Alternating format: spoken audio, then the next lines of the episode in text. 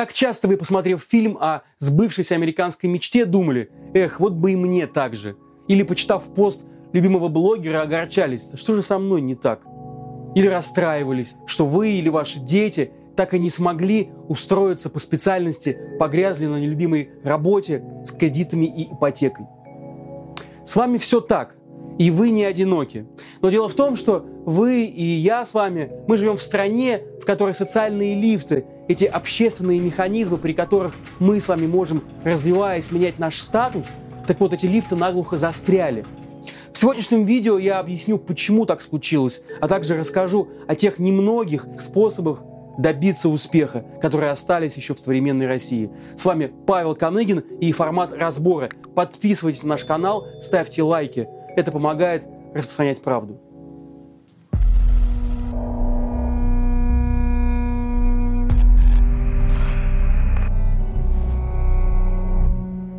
Вы никогда не задумывались, от чего Росгвардия всегда с такой жестокостью разгоняет митинги? Разве может человек так вести себя по приказу? Откуда столько звериной злости у этих молодых мальчиков, которые своими дубинками бьют других молодых мальчиков и девочек во время протестов в больших городах? Объяснение здесь очень простое. Росгвардия на разгоне протеста в Москве или в Петербурге – это никогда не свои, не местные. Как правило, это ребята из глубинки, которых прикомандировали в город и которые коротают свои вечера в так называемых человейниках с двухэтажными нарами, а по выходных с изумлением наблюдают жирующих москвичей или жителей нашей северной культурной столицы. Здесь вам и каршеринг, здесь вам и Wi-Fi в метро, и бесплатные тренировки в парках. Как вам кажется, много ли сочувствия будет у росгвардейца, который лишь недавно уехал из пьющего разбитого своего села, который до этого из всех культурных мест бывал только в райцентре в кино, которого жизнь научила всегда бей первым, Росгвардия – это один из самых мощных социальных лифтов в России за пределами миллионников. Смотрите, как замечательно он работает – Возьмем даже не крайний сценарий со сгнившей от пьянства семьей. Возьмем сценарий спокойный и даже скрепный. Родился, к примеру, мальчик в небольшом поселке городского типа, в солнечном, например, Краснодарском крае. Вроде и родители у него были порядочные, вроде и сам этот мальчик неплохо в школе учился, ну а школа закончилась, и надо поступать. Но родители, отпахавшие свое на ферме, сыну не помощники. Наоборот, они уже и сами ждут от него помощи. На российскую пенсию ты ведь не особо разгуляешься. И вот спрашивается, когда парню учиться, если семью кормить надо? Ну, или даже представим, что доедет этот парень до райцентра, поступит в филиал областного института, а может быть даже сразу и в областной поступит. Но мало доехать, мало поступить. На что-то ведь надо еще и жить все эти годы, пока тянется твое обучение. А как жить, если родители не помощники? И что делать потом? Вместе с дипломом квартиры ведь не дают. И куда ты приткнешься в своем поселке Ахтырский со специальностью инженер-робототехник? В Москву поедешь? А то там своих робототехников мало – скажут тебе, ну и вот ты вернешься и будешь тихо тлеть дома, таксистом или охранником. Вот тебе и твой красный диплом.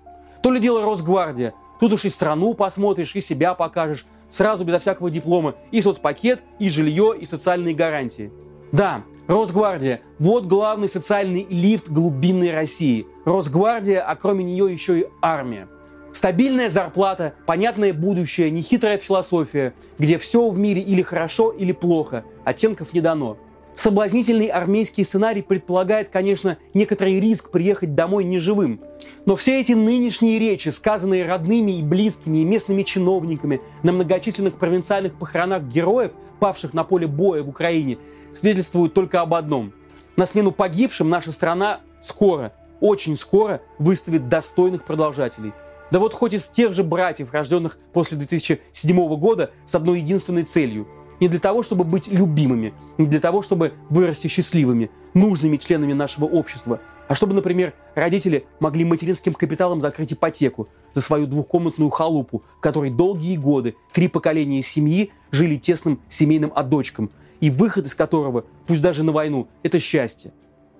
Да и у уроженцев крупных городов ситуация не намного лучше. За редкими исключениями российские вузы не обеспечивают своим выпускникам по-настоящему качественного, конкурентоспособного образования. и даже звездные наши физтех и вышка плетутся на двухсотых, трехсотых строчках мирового университетского рейтинга Times Higher Education. Во вторую сотню в 2021 году с трудом перебрался только МГУ. Почему так? Ответы просты. Российским вузам не хватает публикаций в мировых научных журналах, не хватает совместных проектов с зарубежными исследователями. И здесь сложно что-то отрегулировать при имеющихся исходных данных.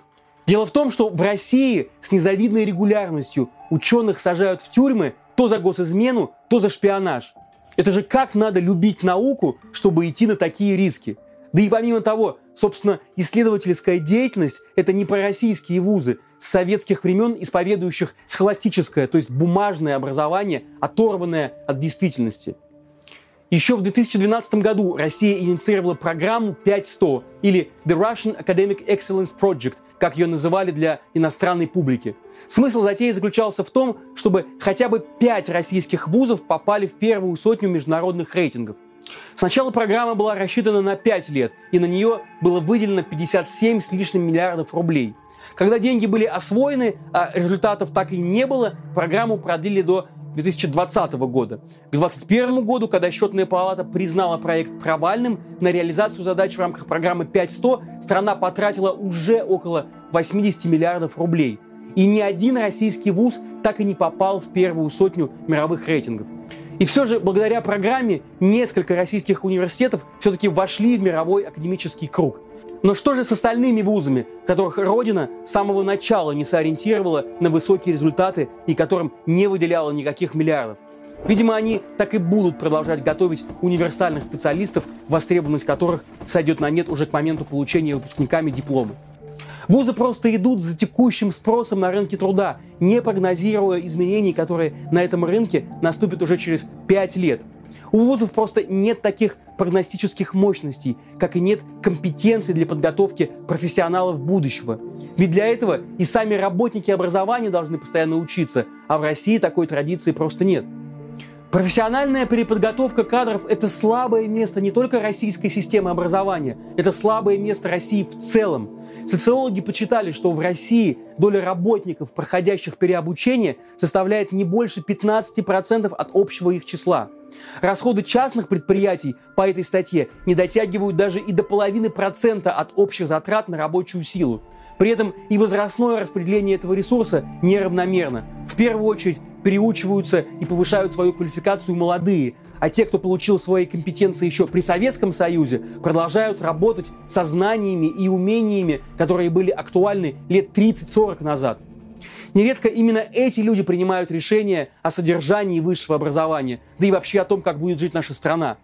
Хотя, если взглянуть с другой стороны, зачем нужны выпускникам не то чтобы выдающиеся, да и просто современные компетенции, если большинство из них найдут себе будущее в маникюрных салонах да магазинах бытовой техники. Стране, живущей преимущественно за счет добывающей ресурсной экономики, совсем не нужно создавать себе армию инноваторов. Те же, которые случайно получаются, пусть уезжают – Здесь не они нужны, здесь нужна покорная масса, обеспечивающая стабильность существующей системы и силовые структуры, дающие гарантии безопасности, элиты и вообще сохранения статуса кво. Посмотрим на примеры успеха, выросшего непосредственно в России. Это создатель ВКонтакте и Телеграм Павел Дуров или, например, банкир Олег Тиньков, бизнес-омбудсмен Анастасия Татулова или даже, например, режиссер Бекмамбетов, на равных признанный Голливудом. Или, скажем, рэперы Фейс и Моргенштерн. Что объединяет всех этих людей? Думаю, вы и сами прекрасно понимаете. Одно единственное обстоятельство. Все они в какую-то минуту оказались, скажем, помягче в идейном противостоянии с российским государством. Кто-то уехал сам, кого-то выдавили, кого-то признали иностранным агентом. Каждому участнику даже этого короткого списка Россия показала, что он ей не угоден, он ей просто не нужен – а вот и другие примеры карьерных взлетов. Маргарита Симонян, например, от корреспондента телекомпании «Краснодар», доросшая до участия в самых серьезных санкционных списках. Или, к примеру, Михаил Дегтярев, который от руководителя самарского звена «Идущих вместе» дослужился до целого губернатора Хабаровского края.